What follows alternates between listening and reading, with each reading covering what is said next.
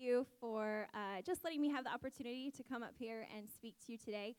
Um, as Vaughn said, I'm Autumn Cole. Uh, my husband, uh, Jared, and I, we have four kids. Our oldest, Ronan, is eight. Our daughter, Emerson, is six. Our son, Asen, is four. And our youngest daughter, Elowen, is two. So when Vaughn says he was thinking about someone after Jill told him no, who would come and speak on Mother's Day, I think what happened is he was thinking, like, who do I know who's got a gaggle of kids who can possibly speak about motherhood? And so when he asked me, I said, Well, I have a gaggle of kids. Surely I can speak something about motherhood. And I love being a mom and I love connecting to other moms. So I thought, this is just a really great opportunity. Unfortunately, for both Vaughn and myself, the message that God laid on my heart this morning is just not a traditional Mother's Day message.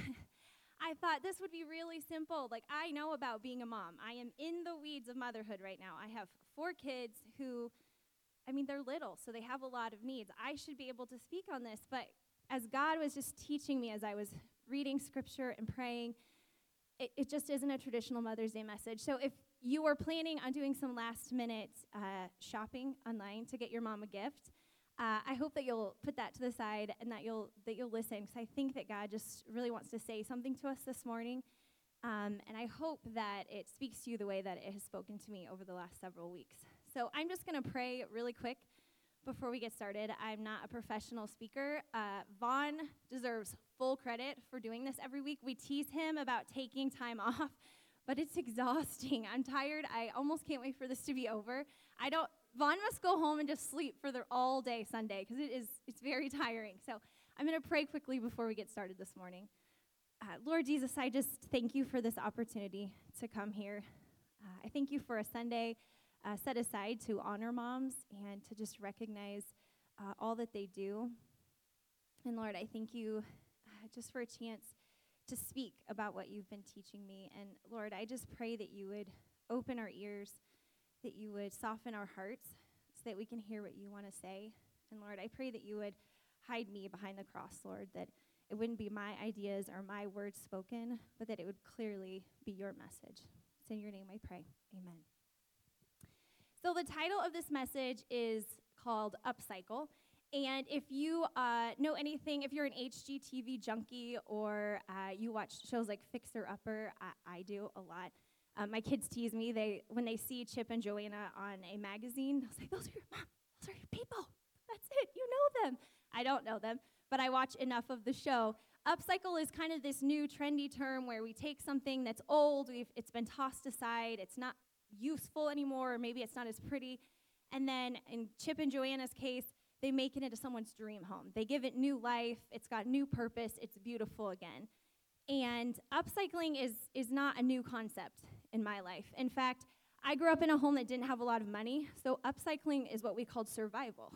we couldn't just go to the store and buy a product that was marketed toward whatever problem we had. We just had to use what we had in our house and figure out how to fix the problem.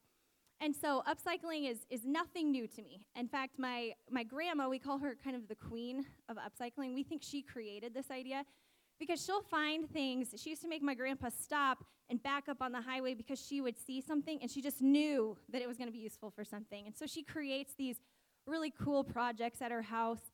And her parents, my great grandparents, were antique dealers. So my family is not new to this idea that there are things that are kind of tossed aside that maybe aren't useful anymore and we new life is brought to them. And I consider my whole life an upcycle project. I grew up in a home, I said, uh, we didn't have a lot of money. My childhood was spent at or below poverty level for a lot of my childhood. Um, my dad is an alcoholic. My mom is the victim and the survivor of domestic violence. And eventually, my parents ended up divorced. And so, statistically speaking, there was a lot of waste in my childhood. there was a lot of projections about what my life should look like at this point. But God stepped into my life and He used those things to do some really beautiful things in my life. And I don't think I'm an anomaly. I don't think that my case is uniquely special. I think God is in the business of doing this. I think He takes waste, He redeems it, and He makes it something really beautiful. And I think Scripture is full of that message. And I want to just kind of take one, well, two stories this morning and just uh, look at that and how God took this specific example and he used what was seemingly waste and he did something really beautiful with it. So I'm going to be teaching from uh, John chapter 12 and Mark 14 this morning. And you can turn in your Bibles, open your app, it will be on the screen as well. Um, and I'll just tell you right now, uh, these stories are almost identical. They, I don't want you to think I like have mom brain. I didn't understand that these were very similar stories, but the details have so much value in them that I couldn't, I couldn't just bring it into one story. I think we need both stories so that we can see what's happening. So I'm going to start in verse 1 here. Six days before the Passover celebration began, Jesus arrived in Bethany, the home of Lazarus, the man he had raised from the dead. A dinner was prepared in Jesus' honor. Martha served, and Lazarus was among those who ate with him. So, just really quickly, just giving you a little context, this is the end of Jesus' life. So, we see it six days before Passover. We know Jesus was killed at Passover time. He's in the city of Bethany. He's at the home of a man named Lazarus. And if you grew up in the church or you know scripture well, you know that Lazarus was a friend of Jesus who had fallen sick. He then died. He was wrapped in his grave clothes. He was put in his tomb. And then Jesus came late and he grieved with Lazarus' sisters. And then he does this thing where he calls into the tomb, and lo and behold, Lazarus, who was fully dead, comes walking out. He's at Lazarus's house today. They're having a meal in his honor, probably like an appreciation dinner. It's probably the least they can do for Jesus bringing him back to life. And in verse 3, it says Then Mary took a 12 ounce jar of expensive perfume made from essence of nard, and she anointed Jesus' feet with it, wiping his feet with her hair. The house was filled with the fragrance. But Judas Iscariot, the disciple who would soon betray him, said, That perfume was worth a year's wages. It should have been sold and the money given to the poor. Not that he cared for the poor, he was a thief. And since he was in charge of the disciples' money, he often stole some for himself. Jesus replied, Leave her alone. She did this in preparation for my burial.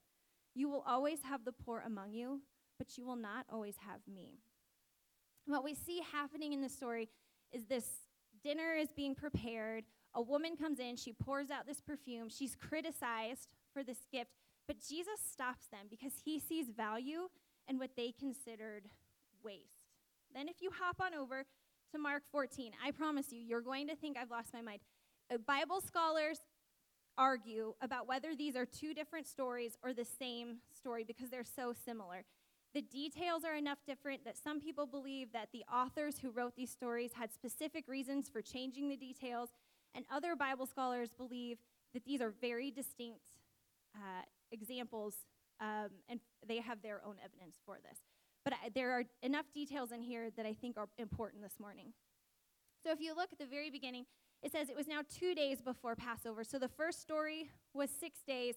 We're getting closer to Jesus' death. Now it's two days before he's going to die. I'm going to skip down to verse 3.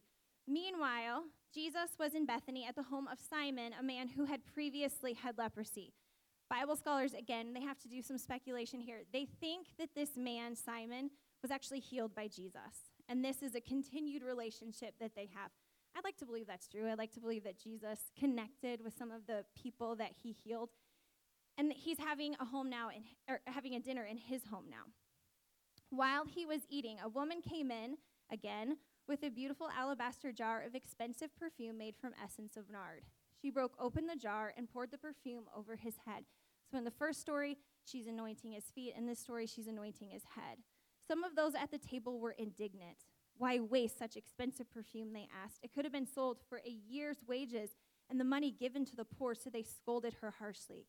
But Jesus replied, Leave her alone. Why criticize her for doing such a good thing to me? You will always have the poor among you, and you can help them whenever you want to, but you will not always have me.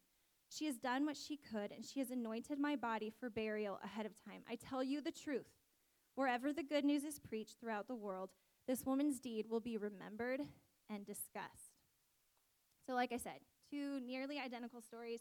Just some of the details have are, are a little bit different.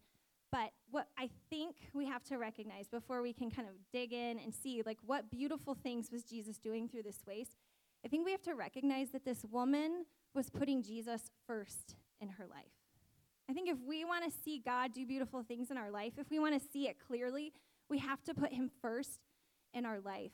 And the evidence of this is this perfume that this woman poured onto Jesus in, in both stories was called essence of nard or pure nard. And it's made from a plant called spikenard. And spikenard is grown in India and is very difficult to grow, it's very difficult to harvest, and so it has to be imported.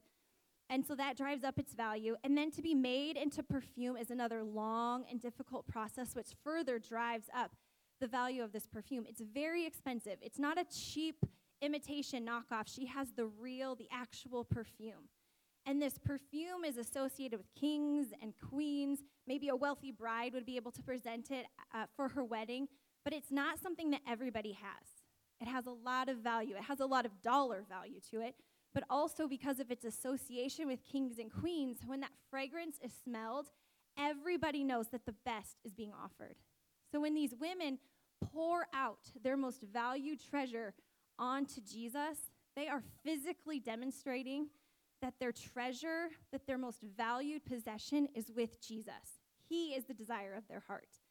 And they seem to just know that Jesus is worthy of their worship, that he's worthy of the best, and that he's worthy of first in their life. And when, we do, when they did this, some beautiful things began to happen in this story. And I think the same thing is true of us. When we put Jesus first, we can begin to see some really beautiful things happen in our story. So, as we move on through this story, at the very beginning, um, we see Mary pours out this perfume onto Jesus' feet. And at the end of verse 3 in John chapter 12, there's just this really little phrase. And I've read this story a lot of times, eh, but this time it like slapped me in the face. I couldn't, I couldn't believe that I'd missed it so many other times. It says, The house was filled with the fragrance. Here's our first point this morning. When we put Jesus first, others are blessed. When this woman poured out this perfume, she wasn't setting out to bring a gift to anyone else. She was setting out to honor Jesus. And when she did that, others were just automatically blessed. When we honor Jesus, others are honored. You see, when you think about w- how this story was happening, they're in this person's home, and I don't know a lot about homes in this uh, cultural context. I'm guessing it wasn't huge. And I know that Jesus and his disciples are there, so that's 13 guests. And then in the case of at Lazarus' house, there's Mary, Martha, Lazarus, that's 15 people.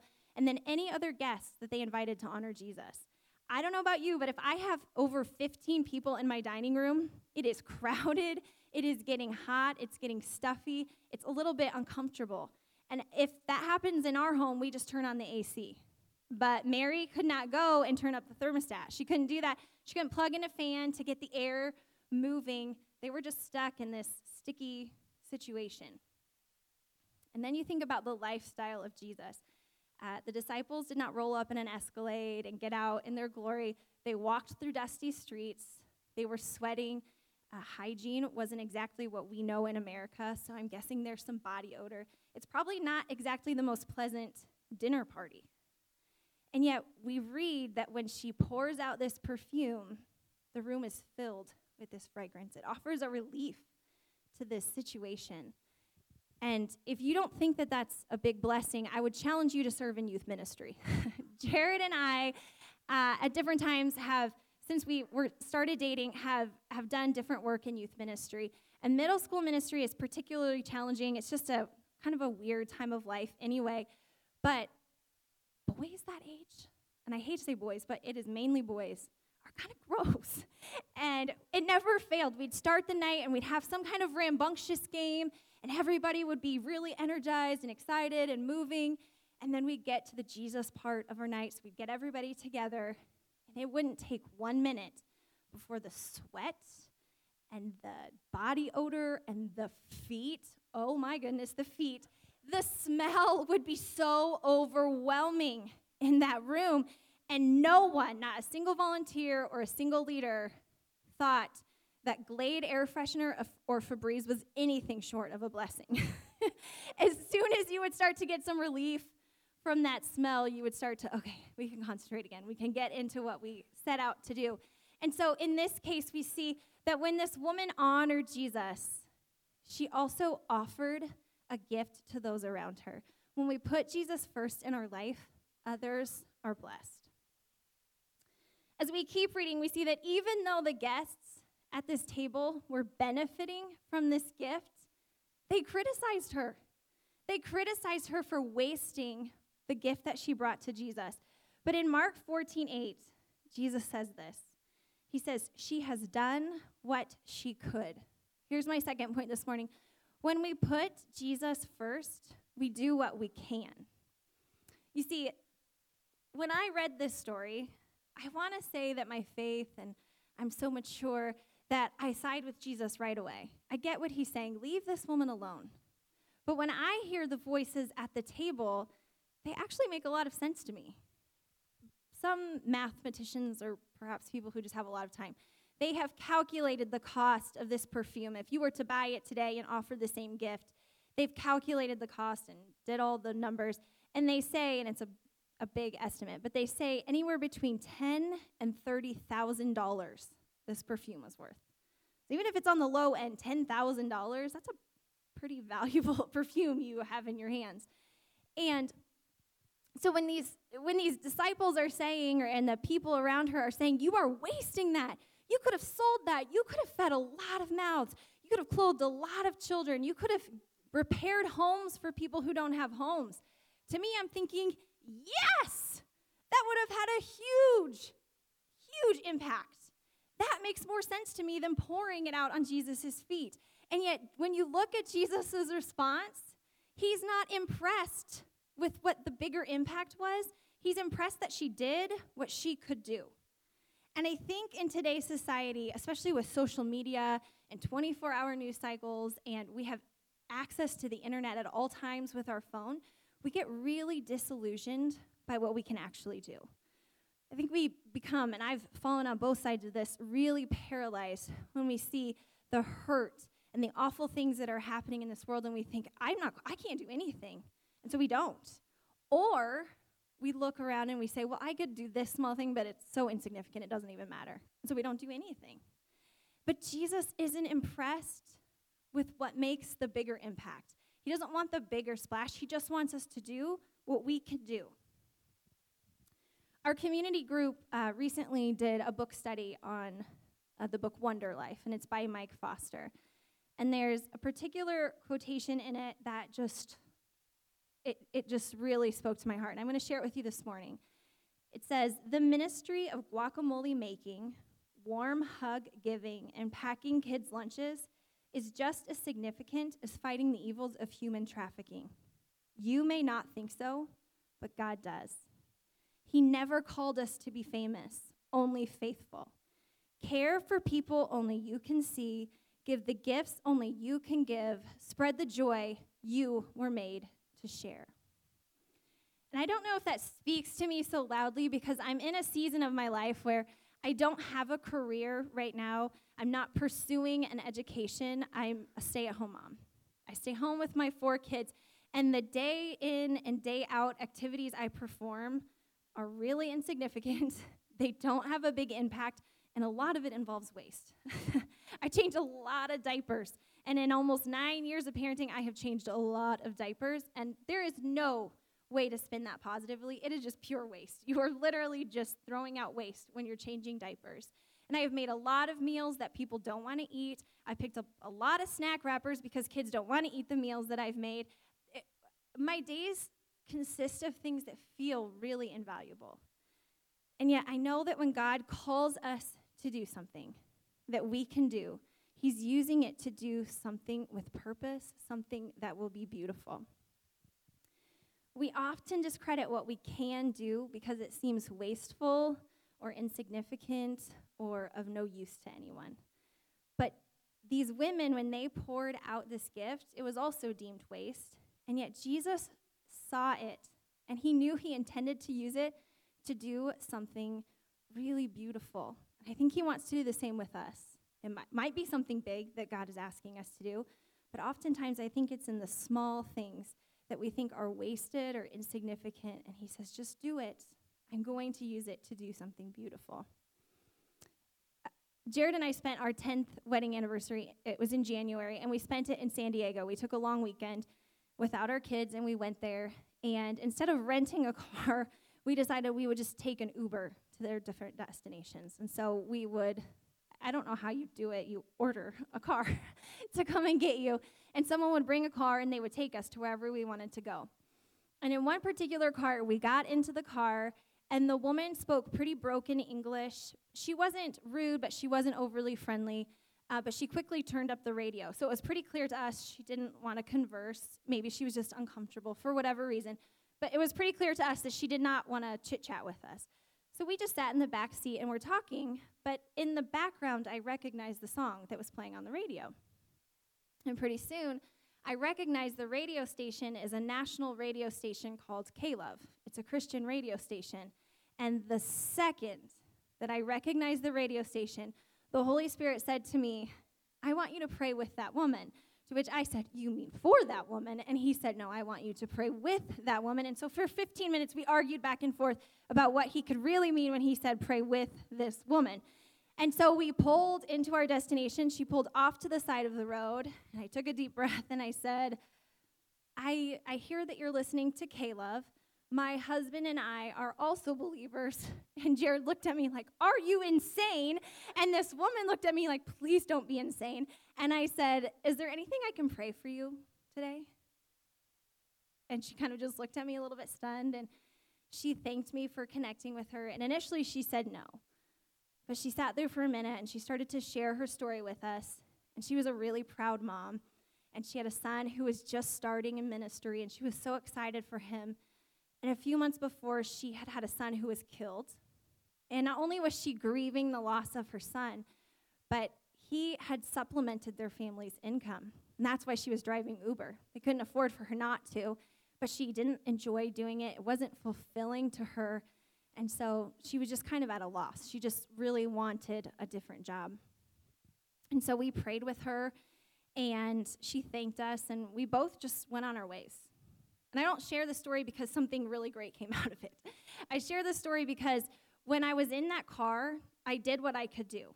I could have heard her story and I could have thought, I can't give you a job. I can't bring your son back to life. I don't even know your son in ministry. There's nothing I can do for him. I could have heard her story and thought, there's nothing I can do. But God spoke very clearly to me that He wanted me to do something small that maybe wouldn't have the impact that I would have liked to have seen. But I know that when He called me to do that, He intended to use it for something really beautiful, something with purpose. And I'd like to think that even today, this woman, the things that we prayed are being revealed to her. I don't know if they are or not, but I do know that when we put Jesus first, we do what we can. As we go through this story and we see that Jesus praises this woman's actions, he also says this in Mark 14 9. He says, I tell you the truth, wherever the good news is preached throughout the world, this woman's deed will be remembered and discussed. Here's our third point. When we put Jesus first, we make a lasting impact. When these women poured out this oil, it would seem really insignificant. It would seem like there was no purpose in it other than to just worship Jesus. But he had a bigger plan. He had more that he wanted to do with that. And I'm guessing that she didn't, even when Jesus said that, she had no idea that centuries later, we would be in North Platte, Nebraska, in the Rock Church on Mother Day, Mother's Day 2019, and we would still be talking about this little thing that she did. Jesus made it a lasting impact, not just this one small thing that she did. I recently read a story about a woman whose name was Hildy Back. And Hildy was a teacher in the 70s in Sweden. And a group approached her and said, We're putting together a sponsorship program for children in Kenya so that they, for a small monthly fee, they can continue their education. And Hildy, being a teacher, she values education. She thought, Sure, I can do that. So each month, Hildy would write her check and she would send it off to Kenya. And the particular student that she was sponsoring, his name was Chris Mburu. And Chris, through Hildy's sponsorship, was able to finish his education. And then he went on to the University of Nairobi. And from Nairobi, he went to Harvard Law School. So, Chris has a whole world of opportunity open to him. He's got a lot of job opportunities, he has a lot of things that he can do with his life. But he was so deeply impacted by Hildy's monthly gift that he started his own educational fund. He named it the Hildy Back Education Fund, which is so sweet that he named it after his sponsor. But not only that, but this particular education fund has helped over 800 children in Kenya to finish their education. I'm guessing when Hildy wrote that check every month and she sent it off, she was hoping at the very least that she was helping one faceless kid in Africa to finish his education. She had no idea that her small act would go on to impact an entire country of children. I think that we don't understand, just like the women in this, these stories didn't understand, that our small acts, when we partner them with Jesus, will go on to make a lasting impact. When we choose Jesus first, he will redeem the waste and he'll make it something beautiful. See, God has been in the business of upcycling since the very beginning of time. When God created trees, he created them in such a way that when they would breathe, when they would exhale the waste that they no longer needed, it would be the very thing that we would inhale that we would need to sustain our lives.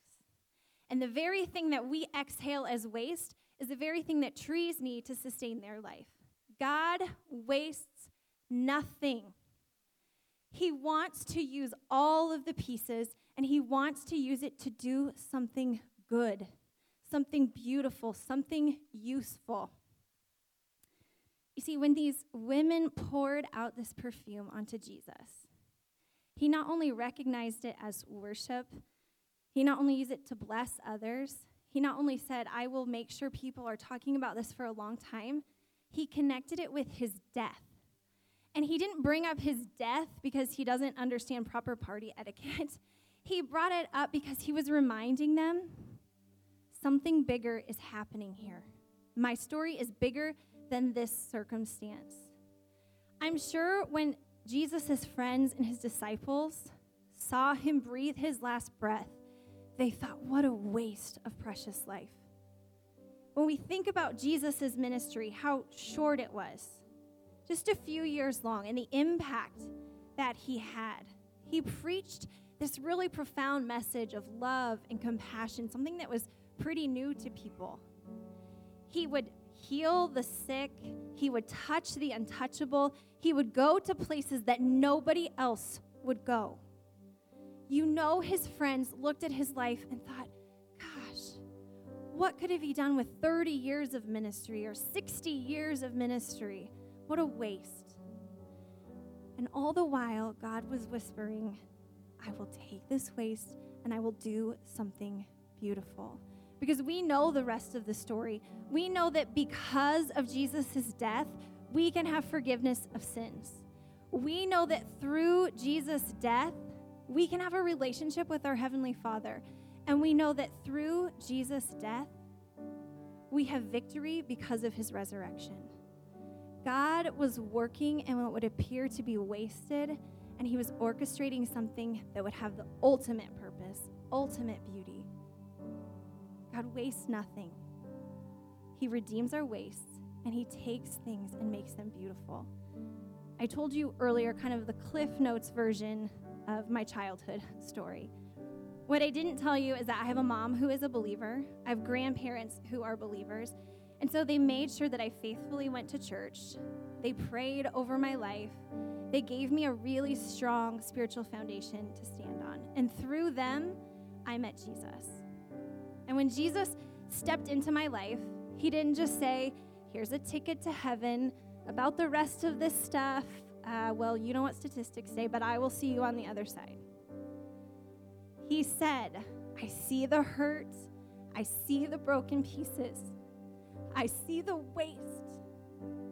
I know what people are saying will happen, but I will do something beautiful. And he did. The life that I have today is not the life that I should have. But because God takes the waste and He makes it something beautiful, we can count on that.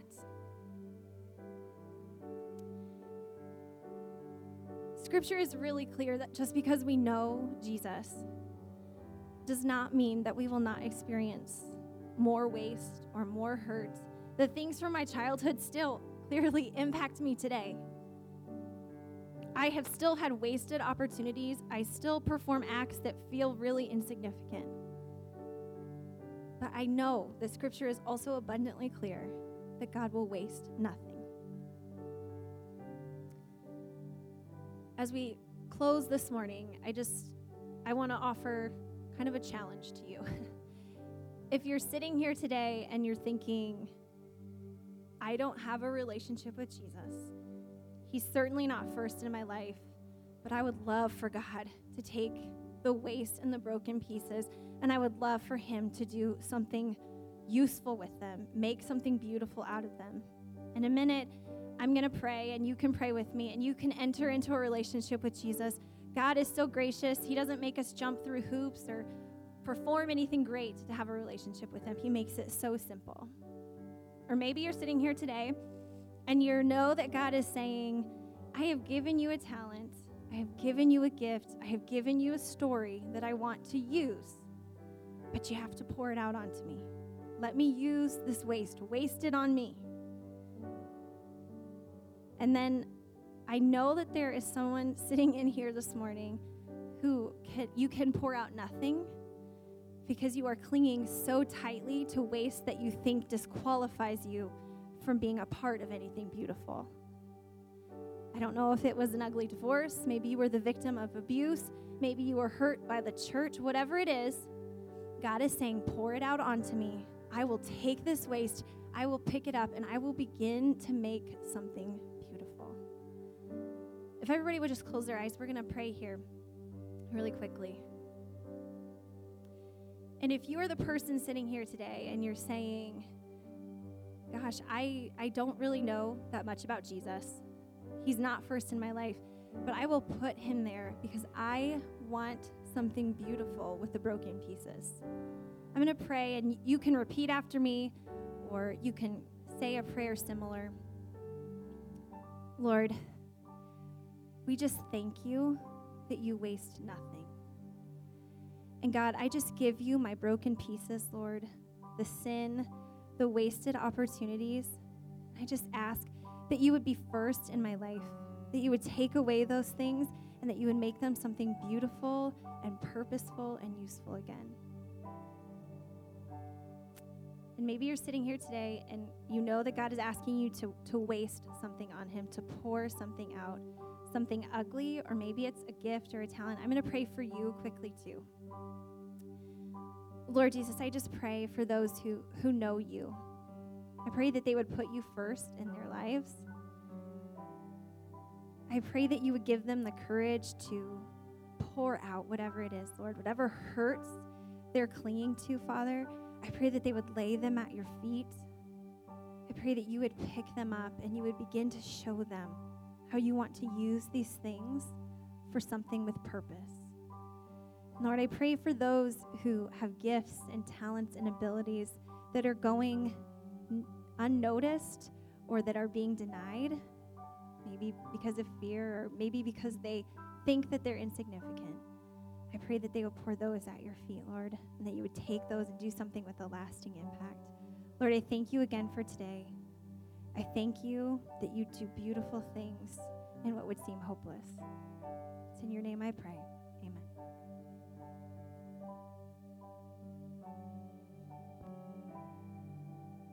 Yeah, go ahead and give it up for it. Good.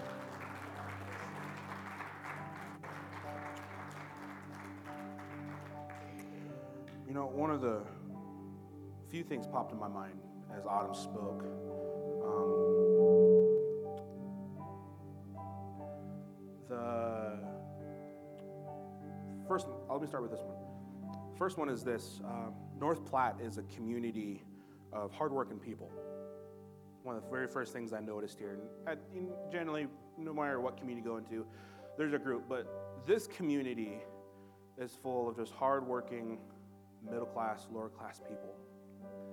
And I don't say that just to so you can find out what class you think you belong to. I say that because a lot of times when we find ourselves in those demographics, in those statistics that Adam talked about, it's, it is easy to think that uh, I'm just here to work, put food on the table, go out the railroad, go to the distribution center, go to the power plant, be a stay at home mom so my husband can go off and work.